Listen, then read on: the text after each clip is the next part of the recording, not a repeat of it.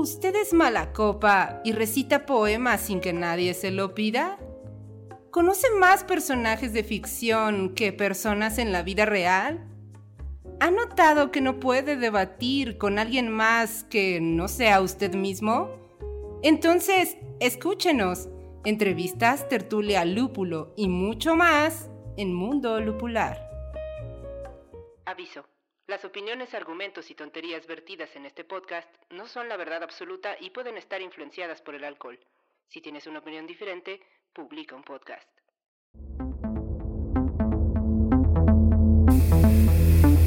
¿Qué tal colectivo inconsciente? ¿Cómo están? Yo soy El Cachuchas y estamos una vez más en Mundo Lupular. Me acompañan como cada semana, entre comillas, vea tú a saber cada cuándo, mis queridos amigos y compañeros de podcast, Mary Valina. Hola, querido colectivo. Oigan, sí es cierto, ¿cuándo fue la última vez que los vimos? Yo ni me acuerdo. Nosotros grabamos cada que nos da la gana. y Ajá, es que se atravesó Navidad y Año Nuevo y, y todo eso. Ah, es que el- en el capítulo pasado ya les deseamos feliz Navidad y Año Nuevo y todo eso, pero es En que el capítulo no sé, anterior. si- el capítulo anterior no sé si pueden notar, tenemos la misma ropa, pero se lavó el mismo día. Había gente que no había visto el capítulo anterior. pero vayan a ver el capítulo anterior. Sí, el capítulo anterior estuvo bueno. Estuvo Y bueno. Me acompaña Dritz, que también ya escucharon su linda voz. Hola, ¿cómo están? Exacta- exactamente, aquí estamos un día más, que es el mismo día, platicando de literatura con todos ustedes para ver, pues para recomendarles algunas de las novelas que hemos leído, darles por lo menos nuestra opinión sobre qué nos parecieron esas obras literarias que leemos para el podcast, que son, la regla es novelas que no leeríamos en nuestro gusto personal, pero que los leemos para, por curiosidad para ver cómo discutimos entre todos. Exacto. Es casi como un club literario sin ser un club literario. Es como un club literario. ¿Han visto el meme ese de se solicita gente para un club de vino y, y lectura? No es necesario leer, así soy yo. Exacto. Mira, Medievalina está en el club. Yo no lee las novelas, Es que no me da tiempo, amigos. pero viene aquí a beber su lúpulo. Ajá, Eso sí me da tiempo. Perfecto, Medievalina. Con eso basta, no somos muy exigentes. Oigan, y no olviden seguirnos en nuestras redes sociales que son arroba mundo lupular en YouTube, Facebook, Twitter e Instagram. YouTube no es red social, pero también síganos ahí. Y el TikTok que es arroba guion bajo, no, arroba mundo guion bajo lupular. Perfecto. Ahí nos pueden subir, subimos información importante de lo que vamos platicando aquí en el podcast. Exacto. Y hoy vamos a platicar de uno de los autores o el autor quizá más conocido francés y más conocido en Francia y el mundo. En la actualidad. En la actualidad. En la actualidad, por supuesto, porque está vivo, es un autor que tiene 64 años. Exacto. Bueno, Wikipedia nos conflictó un poquito Wikipedia, porque Wikipedia primero decía que había nacido en un año y luego decía que había nacido en otro. Entonces, Ajá. ¿Se acuerdan? Sí, en la introducción dice que nació en el 56, en el 58, perdón.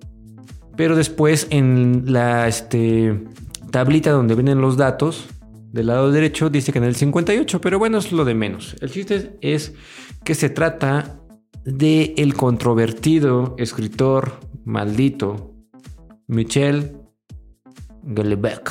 ¿Cómo? A ver. Le llamaremos Michel Gelbeck. o algo por el ahorita estilo. pregunto, yo le siempre, ustedes hablen lo que busco. Exacto. Que es un. Ajá, exacto, ¿no? Es como. Digo, no, no quisiera compararlo con esa gama de escritores malditos o poetas franceses malditos del siglo XIX, pero sí sería como El equivalente. el de- equivalente del siglo XXI a un escritor del siglo XIX maldito, pero sin ser pobre. Exacto. Porque una de las características de los escritores malditos franceses eran eso, que te la pasabas viviendo en la pobreza, en los prostíbulos. A ver, ahí, ahí está diciendo cómo se pronuncia, a ver. ¿Cómo se pronuncia Siri? Où est le bec Paso. A ver otra vez. Où est le bec Où est le bec Will. Mejor llamémosle por su nombre verdadero, porque además ni siquiera se llamaba así, se llamaba Ma Michelle, ¿qué? Se llama, se llama. Se llama Michelle Thomas, Thomas. Eh, Thomas. Michelle Thomas es un nombre verdadero y bueno, y se decidió cambiar el nombre a Michelle Geldebeck. Pues no se cambió el nombre. Más bien es su Ah, seudónimo. seudónimo, claro. ¿no? Ajá. Se decidió cambiar el nombre en su producción literaria. Exactamente. Pero no podemos hablar de Michel Thomas porque ese es el hombre. Tenemos que hablar de Sí, sí, sí. Exacto. Hoy no vamos a hablar del hombre, sino del escritor. Michelle. Exacto.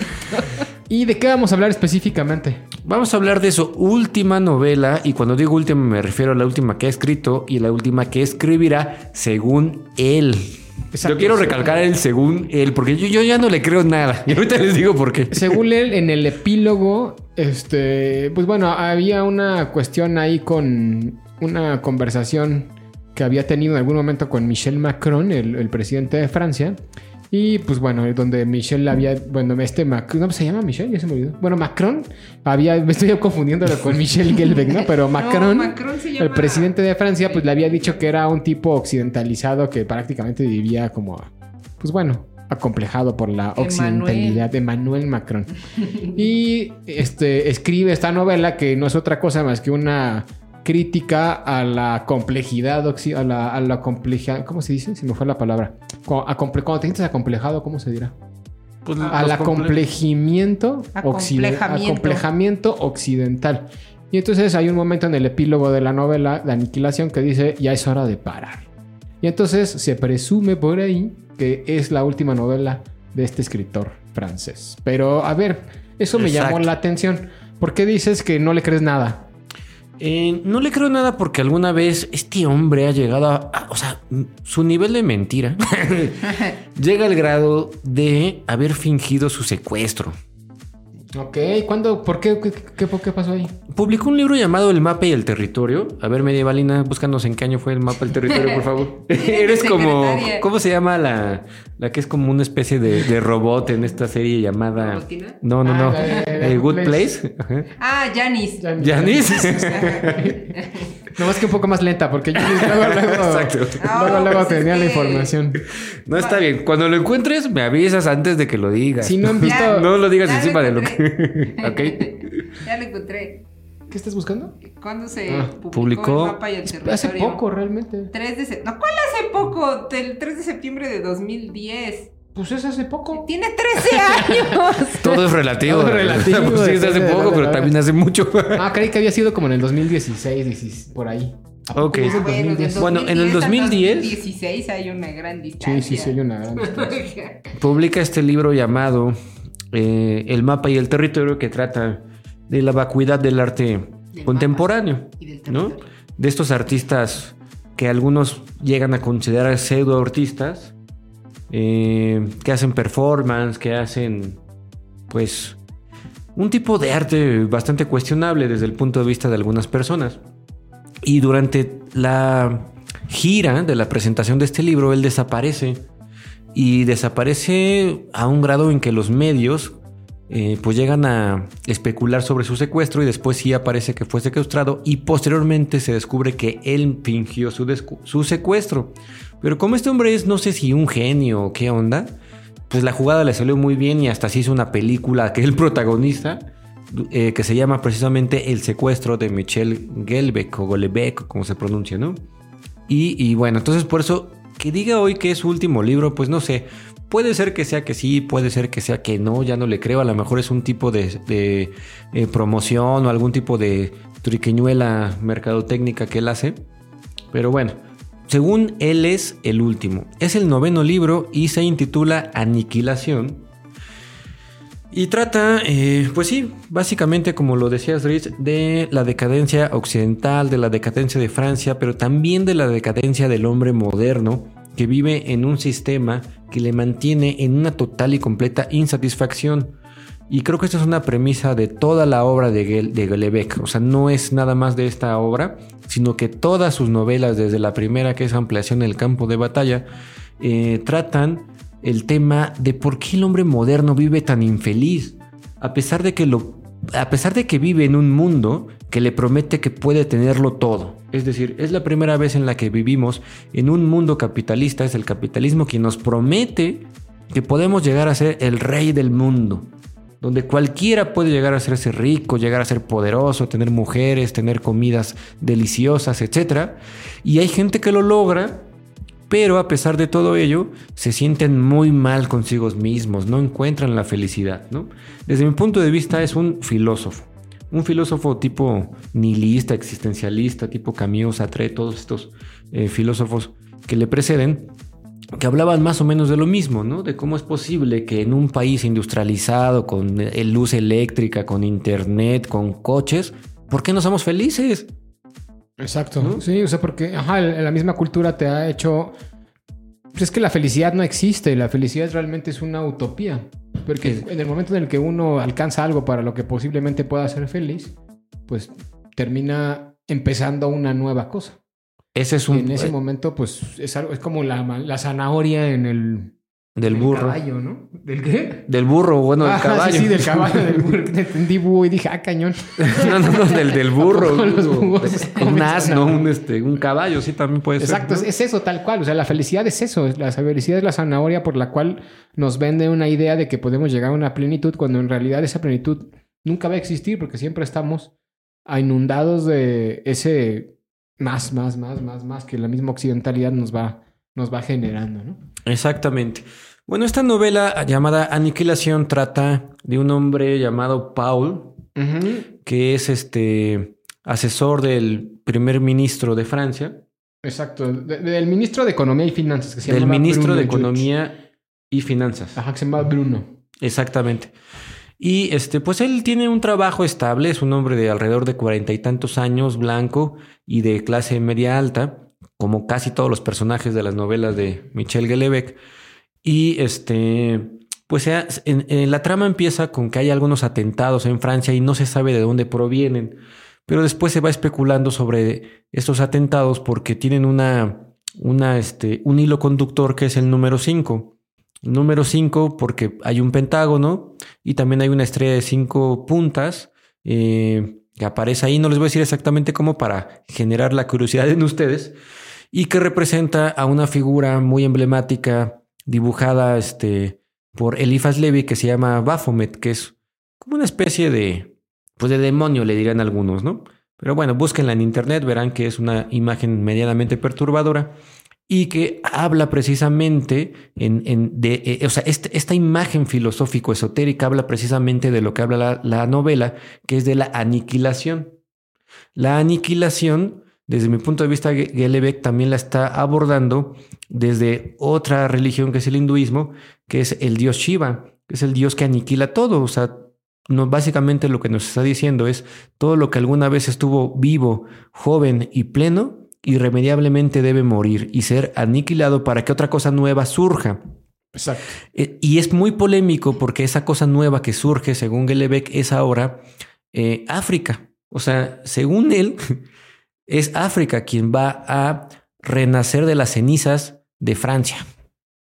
Exacto, ¿No? la, la- esa, la cosa vieja que está, que, que ya tuvo su auge y que está a punto de morir para ser sustituida por otra cosa es el mundo occidental. Exactamente.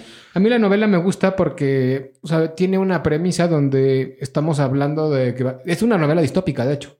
¿Estamos Sí, de acuerdo? sí, sí. Porque no pasa en esta, en estos años. Pero tampoco muy lejos. Creo No, que están es- ubicados en el 2027. 2027 era la duda que tenía, ahorita la estaba revisando y fue en el 2027 y hay una sele- este trata de unas elecciones presidenciales y donde irónicamente que es algo que está pasando en el mundo con más este ahora sí con más cotidianidad de lo normal es que el que tiene la posibilidad de ganar es un actor, que de hecho ya pasó en Francia. Sí, sí. No, no creo que no fue Macron, fue el que estaba antes de Macron, el presidente este que era también que era un presentador de televisión. ¿Sí se acuerdan de él o no? ¿Cómo se llamaba? Mm, Del nombre no me acuerdo, pero. O sea, pero ya pasó. En Francia ya pasó. En, pues en Estados Unidos con Trump, aunque no era un actor como tal, pues bueno. un empresario. pasó, ¿no? Y hay muchos países que están eh, llevando esa tendencia. Aquí en México ha pasado, ¿no? no es- con actores, con Cuauhtémoc Blanco, que era un futbolista, pues, no es más que un- una persona del medio del espectáculo y demás. Que no Pero- llegó a ser presidente, ¿eh? para los que no son de México. No, no, pero es, pero sí a gobernador de, de Morelos. Entonces, eso, ahí- por ahí va el asunto, ¿no? Como que la tendencia y los medios de comunicación nos llevan por allá.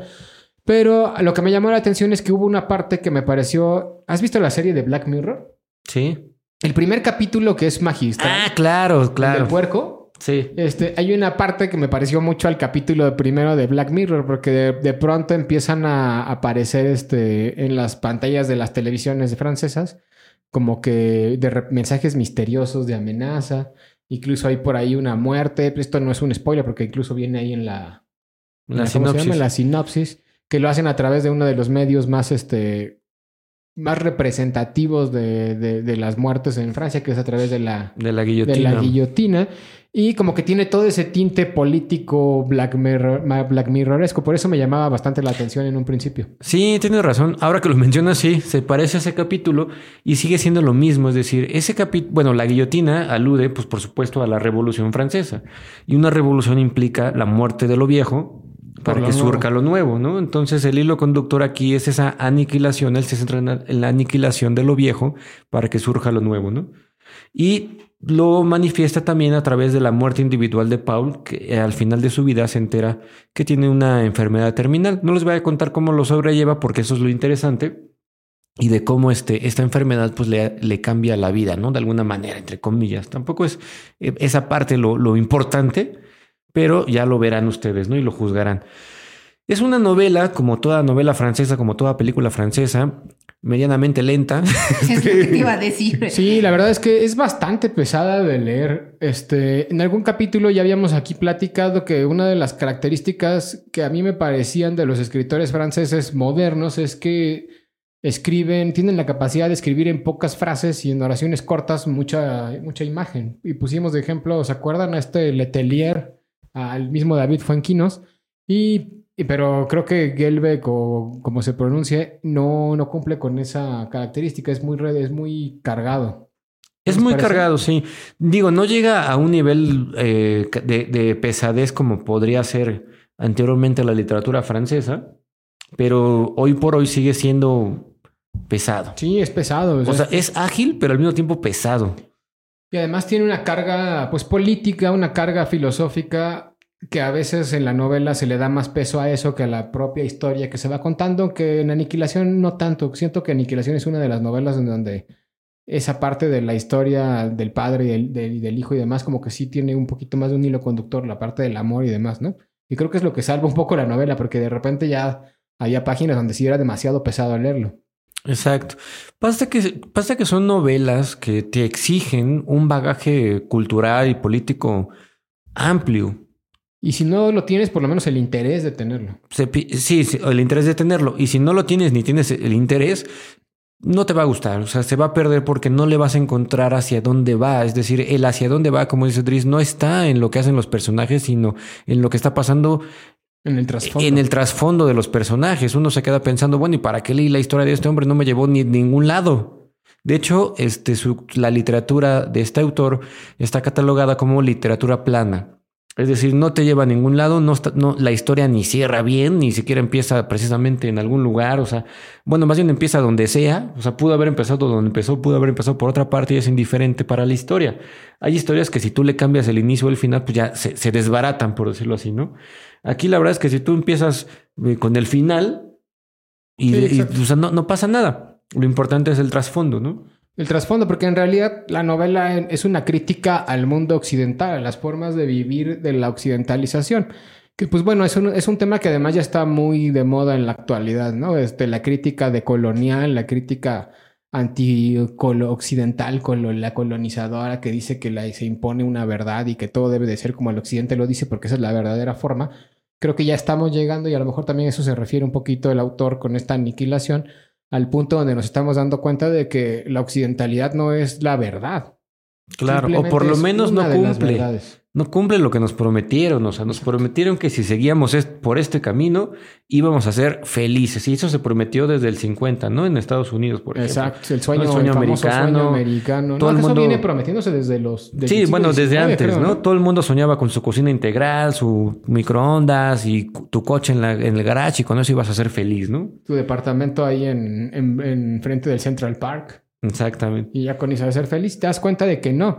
Y lo que está pasando en Francia a través de la migración de, lo, de los africanos que llegan a vivir ahí, que son los que empiezan a tener hijos porque los franceses ya no quieren, que traen una ideología distinta y que poco a poco toda esa ideología empieza a permear en Francia, pues también pasó en Estados Unidos o está pasando con, pues, con los migrantes latinoamericanos y demás. Y, y tú, como, como decías hace rato, ¿no? Todo lo que empieza termina. Y yo creo que ya no estamos tan lejos del fin del mundo occidental. Exacto, eso es lo que plantea. No creo que nos toque vivirlo a nosotros, Sí, claro. pero son- ya no estamos tan lejos. Cuando decimos no estamos tan lejos, pues claro, no estamos. Ahí te decía, es relativo, ¿no? Sí, claro, o sea, me refiero a 300. Es un 200, proceso 300, gradual, no es un mañana se acabó el occidente, ¿no? O sea, a partir de hoy, ¿no? Es un proceso muy gradual. También hace ot- otra crítica, pienso yo, a la burbuja inmobiliaria que está explotando en muchísimos países, no solamente en Francia, donde comprar una propiedad ya es algo impensable para muchos y que te metes a un crédito que te deuda y le pasó a Paul, el personaje principal, que ya cuando están con su pareja, ya cuando terminan de pagar su pisito, chiquito, sí, muy bonito, enfrente del parque, tipo de, enfrente de Central Park, pero ubiquen esto, pero en Francia, pero más o menos igual, ya que está a punto de, ya lo, le, dice- le dicen su de los esposa, Campos Elíseos. exactamente, ya acabamos de pagar el, el- el- el piso. Pues sí, pero ya me voy a morir. ¿no? Entonces, sirvió de algo. O sea, 30 viviste en renta. Es como si hubieras rentado toda tu vida, ¿no? Bueno, se le va a quedar el hijo. Se es lo va a que quedar. No, no tenían hijos, no Sí, tenían exacto, hijos. Porque esa es otra cosa que también critica eh, Michelle. Eh, la tasa de natalidad en Francia es bajísima. Y es terrible porque todo eso se va a ir para el Estado. ¿A Exacto. quién se lo va a quedar? Sí, pues sí, el Estado. Sí, ya, ya la, la y no solo en Francia, yo creo que en general cada vez escucho más personas que ya no quieren tener hijos. Entonces, eh, ya ni siquiera pues sirve de algo eso, ¿no? O sea, ¿para qué te endeudas a tu vida pagando una propiedad que nadie va a disfrutar? Pues lo mismo que si hubieras rentado. Exacto, pero es que la misma cultura nos ha orillado a no tener hijos incluso, ¿no? O sea, la, y hablo en general, o sea, la, la- te venden que la buena vida es andar viajando por todos lados, andar de Exacto. fiesta, ser independiente. Eso aunado a la economía que ya no te permite tener una casa y una estabilidad económica para poder mantener a un hijo que cada vez es más caro, pues entre las dos cosas hacen que de plano esto se vaya cada vez ir más al traste. Exacto. Antes tú querías llegar a los, a los 50 años, jubilado, con tu esposa y tus hijos en una casa, tu perro. Tus tu- tres hijos, porque tus además tres hijos. te alcanzaba para, con un trabajo medio te alcanzaba para tener tres hijos. dos automóviles y ese era tu sueño. Hoy por hoy quieren llegar a los 50 años bien mamados, con tatuajes, este, y una este chavita que le esté De 20. de 20 años, ¿no? Que, que- pero sin compromiso, porque pues qué pasó, ¿no? Compromisos, ¿qué es eso, no? Exacto. Ese es el ideal de vejez de hoy, ¿no? Así y viajar por todo el mundo, estar en un yate, etcétera. Oye, ¿no crees que el título de aniquilación también tenga que ver justamente con esta parte de que se está aniquilando a él mismo como escritor? Pues yo creo que por eso hizo esta última nota de es mi última novela, pero yo no le creo nada. Yo siento que es este, parte del show, pero quién sabe, a lo mejor sí. Estoy lo que sí estoy casi, casi seguro. Digo, obviamente no lo puedo asegurar. Es que si sí es su última novela, no creo que deje de escribir, porque él, para los que no lo saben, no solamente escribe novelas, escribe muchísimos artículos, escribe poesía, hace películas, actúa en su propia película. Escribe en un periódico, creo. Escribe en un periódico y también ha actuado en otras películas que no tienen nada que ver con él y como protagonista. Y yo lo veo no, yo no creo que tenga ni un pelo de actor, la verdad, pero, pero pues le va bien ese cuate en todo lo que hace. ¿eh? Es el escritor antimaldito. Sí, tiene, tiene la chispa para que todo lo que es esté bien. Y pues vamos a ver si gana el Nobel también. Este, hace rato, tras bambalinas, yo le platicaba a, al Cachuchas y a Medievalina que a mí me parecía que pues este cuate está perfilando con estas críticas a la política de colonial, a la política occidentalista, a- al tema del gobierno francés y a la cultura en general occidental, este, pues está perfilándose como esos libros necesarios, disruptivos, que generan un cambio en la sociedad que posiblemente en algún momento puedan llegar a tomar en cuenta para ganar el Nobel.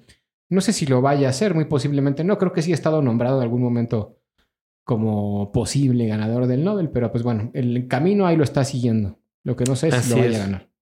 Es un libro no. de ¿qué? menos de 500 páginas, Sí, 440. p- que parecen mil, pero sí.